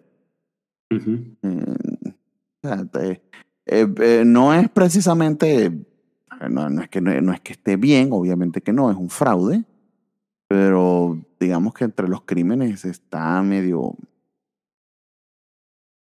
a ver, sin demasiadas este, víctimas mortales, vamos a, a decirlo así. O sea, sí, no afectando un un- montón de gente, ¿no? Sí, no es un crimen así que tú digas, uy, qué peligroso, pero sí es un crimen muy penado porque pues mucha gente apuesta y bla, bla, bla en los equipos, entonces sí. O sea, Eh, y es una cosa más que, deportivamente eh, sí es muy, muy penado. eso. eh, y es amoral, ¿no? O sea, porque está afectando de la carrera a este tipo, este, está este, desilusionando al hermano. Todo eso está bien retratado en el número, no lo voy a decir que no. Pero no se me Sí. hizo a mí particularmente, la historia no se me hizo particularmente eh, No, interesante. es muy básica, o sea, es muy básica. Creo que hasta ya habíamos visto algo similar anteriormente. Quizás lo más interesante de este número, aparte de la primera aparición de la Rosa, es el hecho que Peter le dice por fin a la tía May algo que no le había dicho, ah, tía, ya no estoy estudiando. ¿Cómo? ¿Por qué? No, pues muchas presiones y dejé la escuela, me tomé un año sabático. No, Peter, pero tú debes ser mejor que yo, mejor que tu tío Ben, tanto que te apoyamos, estoy decepcionada y se va corriendo. Se vuelve un problema por varios números. eso. Eh, sí, y queda muy claro porque eh, él mismo lo dice, la tía May siempre me ha apoyado, no importa qué, eh, pero queda tan decepcionada que de hecho le deja de hablar por un muy buen rato este, a Peter. Eh, eh, sí, es, sí está muy decepcionada de él. De, sobre todo el, el abandono de la universidad. Este, pero también la tía May tiene que entender que no es fácil hacer dinero y pagarle su ancianato si está estudiando este, un doctorado en una universidad si no privada, al menos becado, ¿no? O sea, entonces la tía May está un poquito, un poquito perdidita. Sí, no. ¿De dónde piensa él que va a sacar el dinero para pagarle su ancianato? Eh, o sea, amiga, ubícate. Espectacular 191. Eh, esto es continuación de una historia que salió en Marvel Fanfare. Eh, ciertamente seguimos, por supuesto, con la historia de Felicia y de Peter, pero eh, eh, la participación aquí de dos mutantes, Glob y... mm, Uy, se me olvidó el nombre del otro que se muere. Pequeño spoiler. Eh, leí Marvel Fanfare sobre todo para saber este, de qué, eh, qué había pasado, más no es necesario, pero, pero se ayuda a darle profundidad a la amistad entre, entre The Blob y el otro mutante. Blob es este mutante gordito que puede manipular la grasa de su cuerpo y utilizarla en contra de sus contrincantes, valga allí la redundancia, y los deja atrapados este, dentro de, su, de sus celulíticas este, nachitas. Y es muy amigo de este otro mutante cuyo poder es generar un este, campo de fuerza que no puede controlar y que, y que repele este, todo lo que lo rodea hasta el punto de que hecho es el que mantiene eh, la carpa de un circo eh, eh, levantada, valga allí este, el albur. Eh, y ellos tienen un encuentro con, en ese Marvel Fanfare con nada más y nada menos con, con Hulk. Este, eh, y Hulk de un putazo medio le quitó los poderes a Gunther, pero acá en este número de, de nos revelan que eso no duró mucho tiempo. De hecho, llega un punto en el que este, Gunther muere y eso deja eh, a Blob eh, desquiciado. Entonces ese es medio parecido al superpoder de Glob, eh, pero en menor medida. De hecho, hacen la referencia de Juggernaut, es decir, es, es imparable por, por esa capacidad que tiene de manipular la grasa, pero, pero es menos poderoso, menos definitivo que Juggernaut. En todo caso, lo que más continúa aquí es, la- es el, enojo de Tia May, ¿no? Sí, y pues el mono este pues, dice que ha peleado contra el Hulk y que realmente lo que le puede es que, se, que le hayan matado al amigo, o sea, porque era la única persona en todo el mundo que, podía lo comprendía. Sí. Y pues vemos que la, la posición del, de ser eh, editor en jefe del Daily Book le afectaba a Robbie. Y que Flash Thompson, ya sabemos cuál es su problema con Shashana. Y es un con Peter problema. darle consejo y ¿qué pasa? No, es que Shashana se ha vuelto loca. ¿Cómo? Sí, es que ya toma clases, ya se cree empoderada, ya no quiere vivir en la casa, ya no me quiere hacer huevitos con tocino. ¿Qué está pasando, Peter? Pues está conociendo que tiene oportunidades. Machista, mugroso. O sea, el, el pedo de Flash básicamente es que eh, como hombre blanco heterosexual que no tiene más que ofrecer que, que eso, eh, se siente disminuido ante su esposa que se está logrando cosas como, pues, literal, ter- eh, está estudiando y está estudiando en la universidad juntos, eh, que tiene otros proyectos de vida y no es quedarse en la casa atendiéndolo a él y teniendo sus hijos solamente. Básicamente sufre de machismo el, el buen Flash. Eso es, eso es lo que nos dicen estos primeros este, eh, paneles, porque no es que nos adentramos demasiado en el problema, sino que es interrumpido por la gata negra que nuevamente va y busca a Peter eh, eh, por la ventana este, mientras está hablando con Flash y tiene que sacarlo corriendo del departamento, lo cual también deja a Flash este, muy eh, eh, eh, enojado y, y que además luego vemos que tiene consecuencias porque pues fue a, a buscar a su amigo y básicamente lo pateó y lo sacó del apartamento, pero digamos Sí, que la emergen- en este caso la emergencia sí era legítima, ¿no? Porque estaba Blob destruyendo este Times Square. Así es. Espérame tantito, ahí regreso. 10 Aquí ponemos segundos. musiquita, no pasa nada, adelante.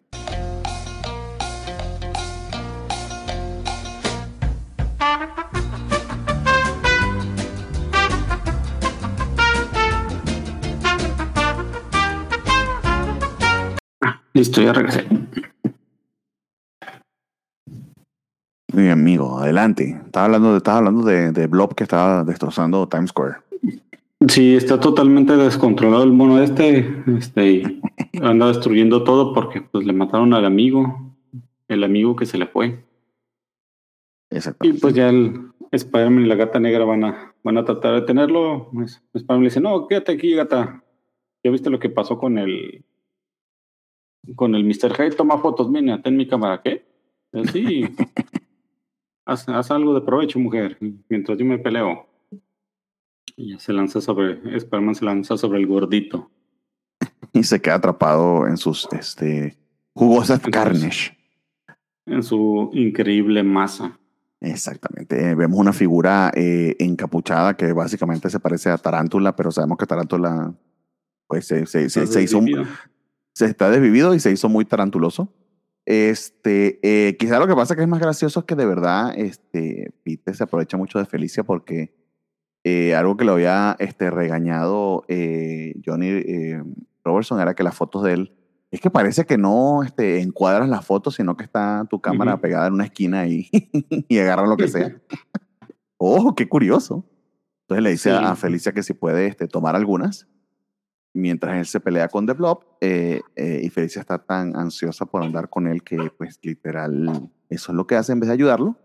Pero cuando se da cuenta de que no puede contra él, este, eh, pues lo ayuda, ayuda. Pero, pero no le ha revelado aún sus poderes y por la naturaleza de los poderes de Felicia, ciertamente, a menos que te lo diga, no te vas a dar cuenta, a menos que seas como The Vision, ¿no? Que, que, que literal le pudo hacer un escaneo allí. Eh, porque sí parece que The Blob tiene mala suerte cada vez que se enfrenta a ella, o ella tiene mucha suerte cada vez que se enfrenta a él. este, y logra evadir sus ataques, sus ataques, ahí Dios mío, estoy mal, sus ataques, eh, por ejemplo, que se tropieza, que este, cede el asfalto este, cuando está a punto de golpearla, Ujú. o que atraviesa una pared y justo cae en una cocina y le cae encima todo el, toda la- el menudo que estaban haciendo y se Ujú. quema la piel. Sí, o sea, son cosas el, infortuitas para el blog. De él dice, ay, qué mala suerte. Sí, una cáscara de banana. Ay, qué mala suerte. Pisé popó. Ay, qué mala suerte. Todo es pisando algo. Eh, en todo Sí. caso, bien culeros Peter y Felicia, porque este de Blob no es que lo detiene, sino que él mismo se harta. Bueno, básicamente por los Sí. poderes de Felicia, ahí sí se pudiera decir, este, y decide este, eh, en medio de Times Square ponerse a llorar. Y hace. Le da un este, breakdown. Exactamente. Le da una crisis definitiva y deja, deja a la capitana Jan de Wolf ahí por resolver ese pedo. Ujú. Si se da un breakdown por la muerte de su amigo, ya, pues, lo libera y la capitana Jane da Wolf deja, ah, qué bueno que ya lo tuvieron, vamos, vamos a llevarlo a la cárcel. Vamos, Kimo Sabi, va, nosotros ya nos vamos. Nuestro trabajo era detenerlo y ya está detenido. Pues sí. Vuelve el señor Rick Leonardi al número 254, eh, que honestamente fue el que más me gustó de, los, de, de esta tanda. Eh, no porque sea particularmente interesante por sí solo, eh, sino porque ata muy bien lo que había estado pasando en el número con la situación actual y tenemos una leve referencia al Hobgoblin. y está muy bien narrado. O sea, eh, ya ah, eh, todo lo que estaba pasando en la serie, el, el- nuevo traje negro, la relación con Felicia, este, el enojo de tía May, está aquí este, finamente hilado para que vaya sintiendo el desastre que es la vida de Peter en buena medida, ¿no? Eh, y que se siente descarrilado, que se siente que eh, no está pensando demasiado lo que está sucediendo a su alrededor, está como que dejándose llevar por la corriente. ¿En qué sentido? Eh, las fotos que he estado tomando no funcionan del todo, no tiene dinero en lo absoluto. Eh, salió de la universidad, eh, anda con este traje loco que básicamente eh, se arrastra por, la, por el piso y se le pega y él no- como que no le piensa mucho. Sabe que tiene al Hobgoblin y la amenaza que está detrás de él porque aparentemente aquí queda claro o queda la duda de si está muerto o no. Por cierto, ese pequeño detalle que él había descubierto la máscara del Hobgoblin pero no había visto su cuerpo. Eh, La situación con Felicia y el enojo con tía May. Es, es, es un desmadre la vida de Peter en este momento. Que nunca que ha sido muy ordenada, pero eh, ciertamente está más descarrilada que de costumbre. Ujú. Y en ese, Sí, en ese aspecto sí creo que hace, un- hace un buen trabajo Botón de Falco y Leonardo. Adelante, amigo. ¿A ti qué te parece este número? Ujú. Sí, sí, también me gustó, o sea, en- hace esa como telaraña de todos los, todas las historias que van a seguir viendo. Ay, O sea, qué, aquí- qué linda metáfora. Sí, para que veas, para eso me trajiste aquí. Este, tenemos es- ese hilo conductor que sería lo de Love Goblin, que va a descansar aquí Ujú. un ratito porque hay una figura misteriosa que quiere la Tortubán que se quedó ahí en el río. Está el asunto con la Time, como bien dijiste, que va, va a escalar también. Y pues el asunto del Daily Bugle, ¿verdad? Que tenemos varios cambios. O sea, Glory Grande desaparece un rato porque era la, la secretaria del Jonah. Como Jonah ya no está ahí, pues ya aparece menos. Por eso tenemos más, más a Betty Bran en escena. Y sí, sí me gustó mucho este número, más que nada por el, el villano. Quizás en este momento todavía Jack O'Lantern no es la gran cosa.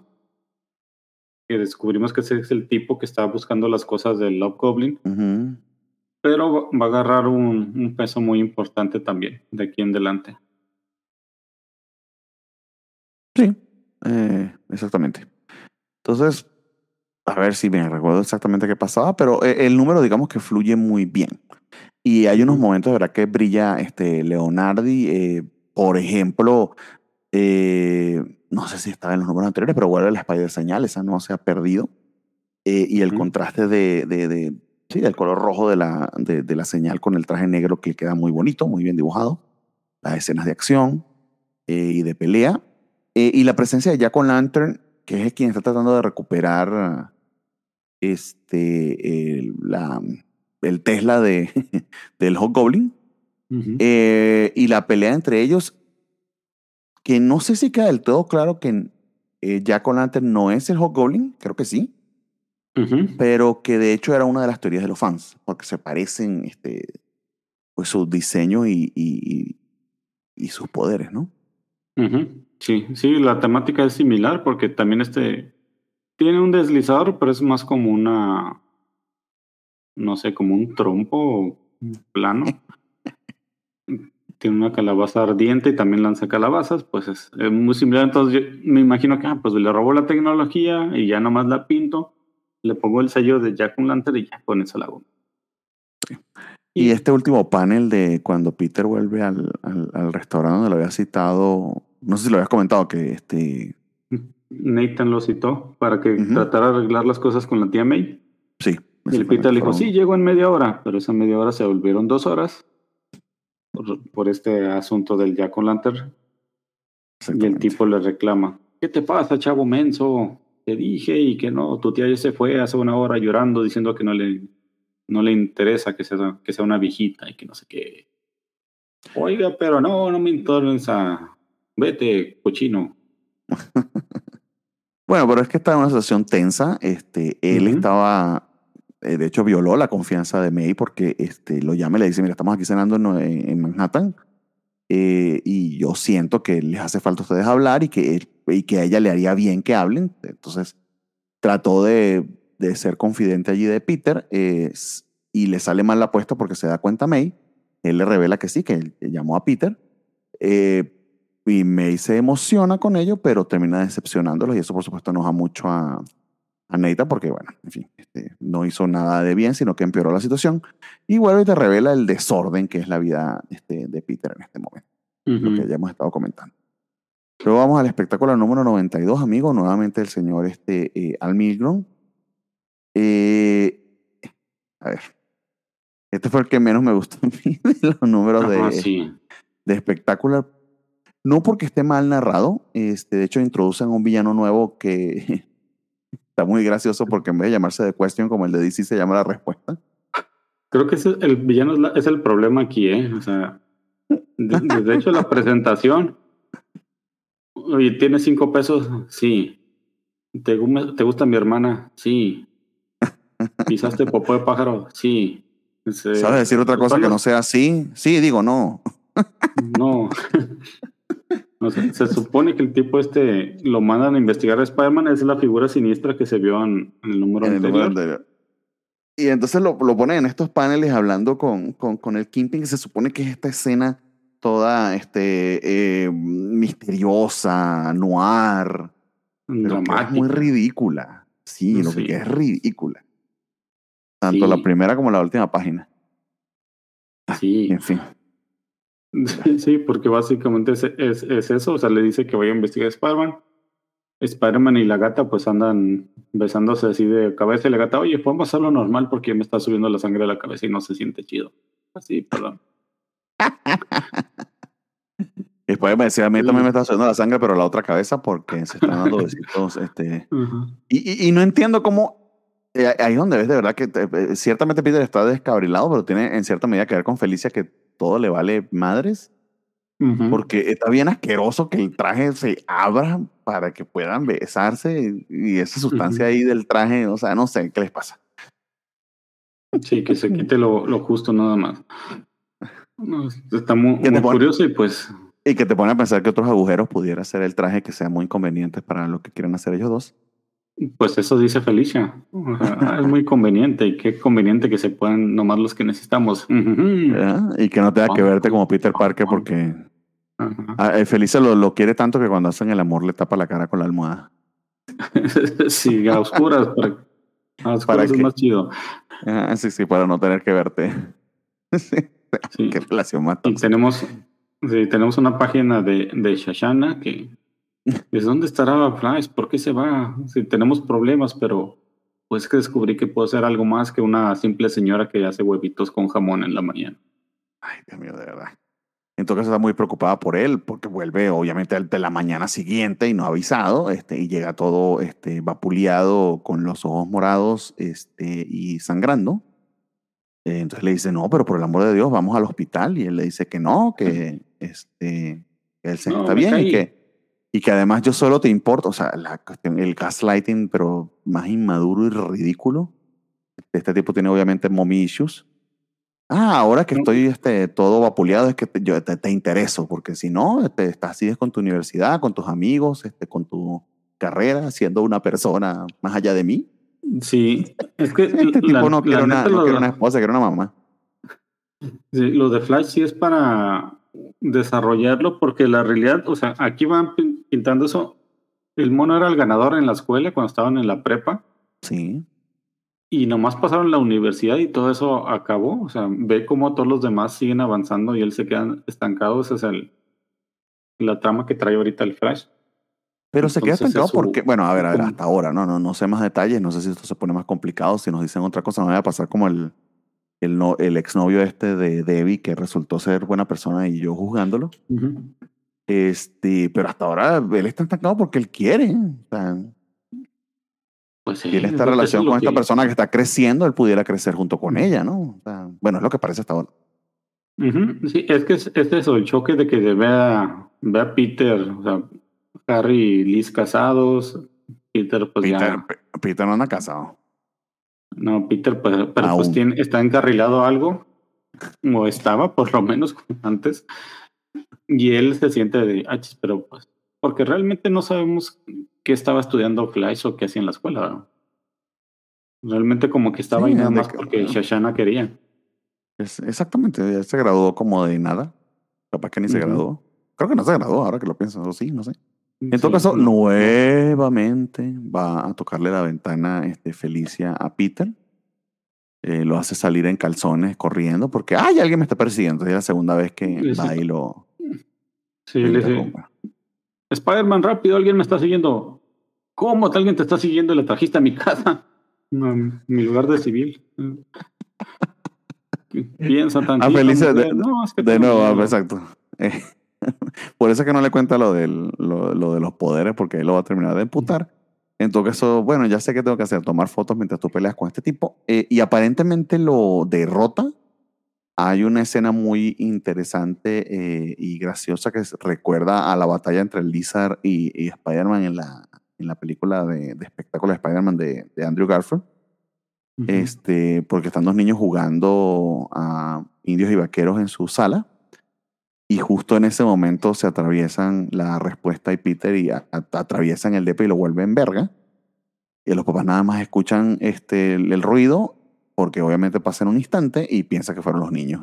y nunca le van a creer es que dos tipos enmascarados entraron por segundos a la en, en el departamento. Sí, entonces.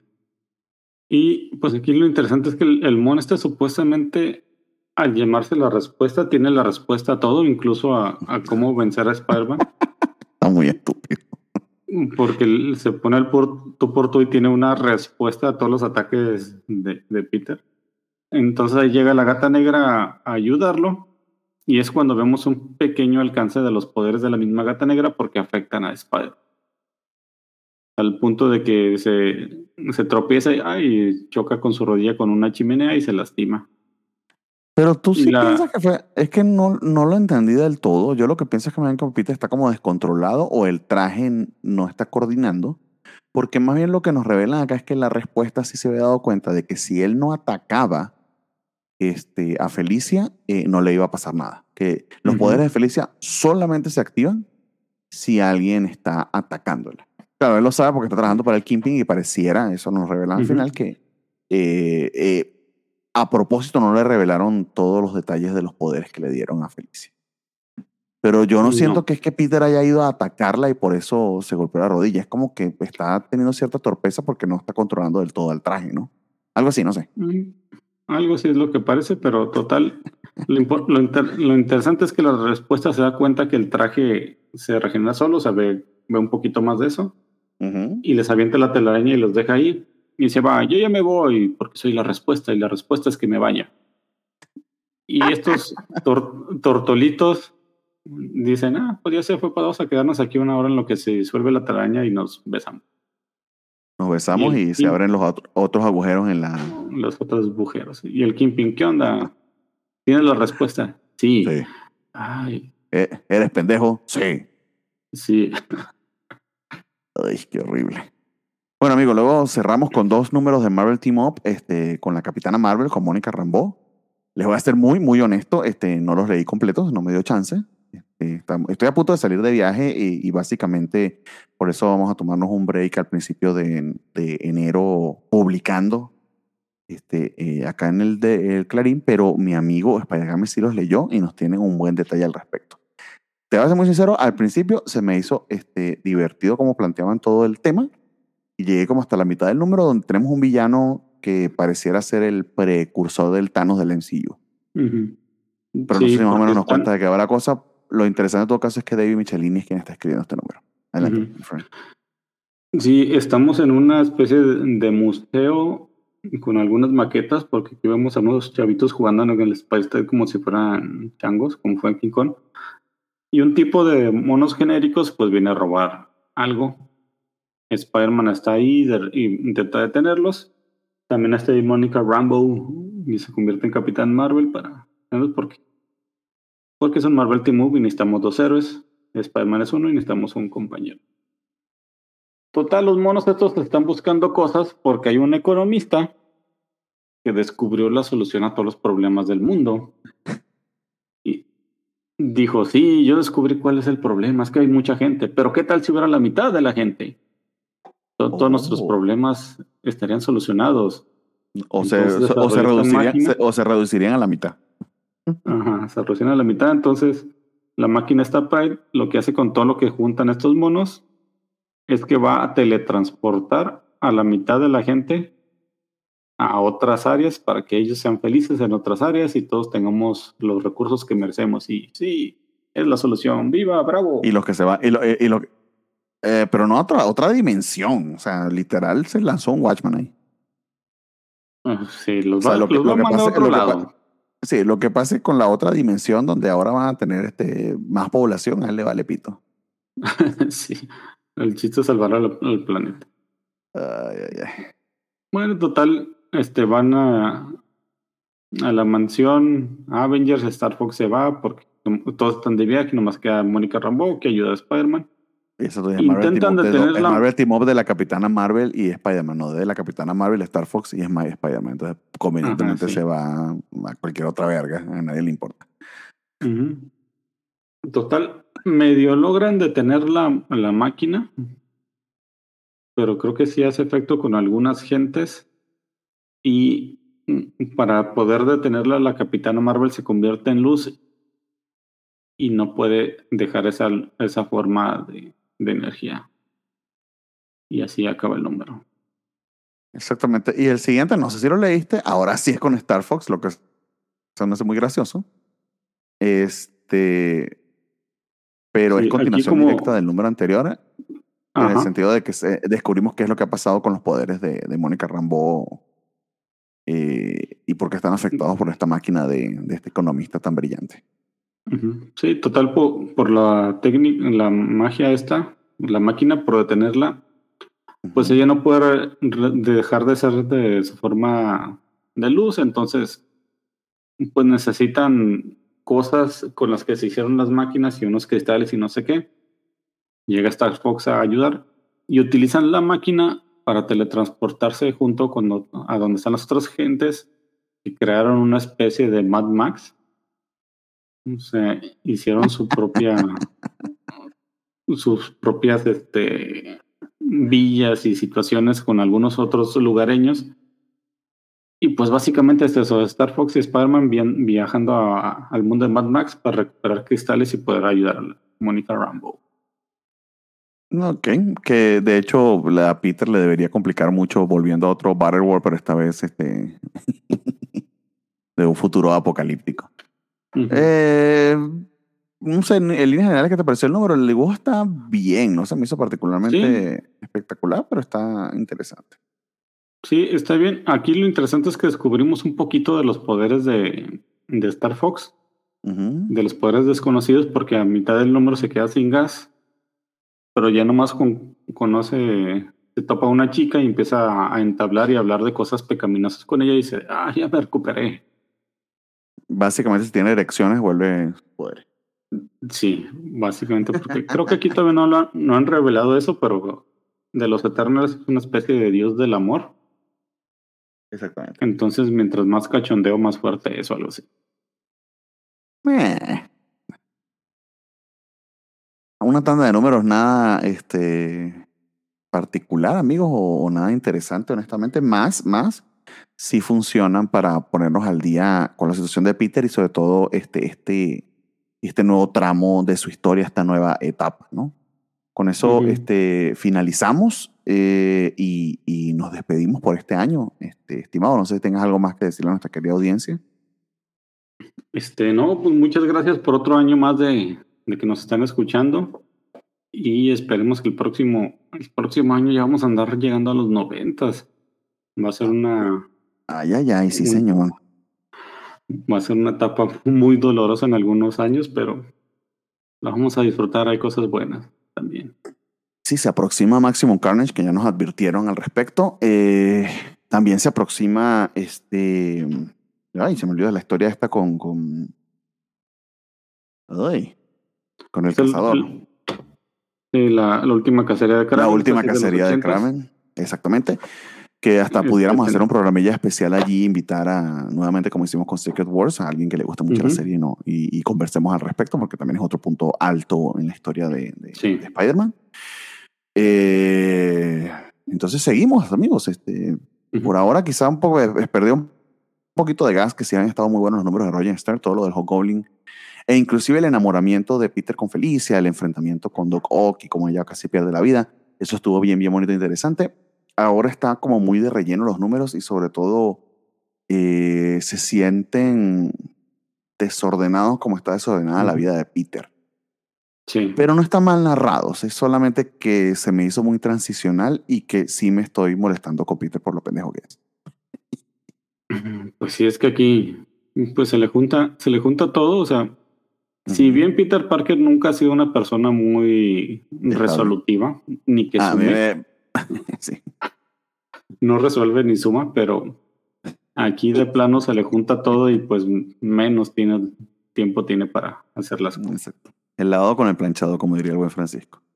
Ajá. Muy bien, amigos. Entonces, este, muchísimas gracias por su audiencia. Que tengan un este, bonitas fiestas. Este, se supone que esto sale el 31. Eh, de regalo de Navidad les dejamos este, para el 24. Ya está programado. Eh, y entonces ya lo deben haber escuchado. El especial de, de- desde el Clarín, que, que, que nos acompañaron Neto y Francisco, estuvo muy bonito. Eh, y bueno, este, este, es el regalito de año, de año nuevo, Nochevieja, para que lo escuchen mientras preparan la cena este, de ese día. O el primero de enero, cuando Sí. no tengan absolutamente más nada que hacer porque es un día muerto. Sí. Mientras rellenan ese pavo, escúchenos. Uh, así como le rellenaron el pavo a Felicia. ¿Qué? ¿Qué? ¿Qué dijo? No, no, eso no es cierto. Sí. Ay, amigo, por favor, estoy ando mal. Me arrepentiré de esto. O lo editaré, no lo sé. Pero bueno, cuídense mucho, amigos. Este, un abrazo, feliz año, este, felices fiestas y nos volvemos a ver probablemente a la mitad de enero, porque sí va a haber un pequeño break esas dos primeras semanas de enero mientras este, recuperamos fuerzas y volvemos a grabar. Y sobre todo logramos este buffer de una semana que creo que ha sido bien cómodo y me gustaría mantener. Sí. Sí, muchas gracias por su audiencia. Nos vemos el próximo año y que se la pasen muy chido con sus familias y sus seres queridos. Exactamente. Y que lea mucho comiquito en este tiempo muerto, que esa es la idea. Un abrazo Sí, a todos. señor. Sí, señor. Un abrazo. Bye. Bye, bye. Bye.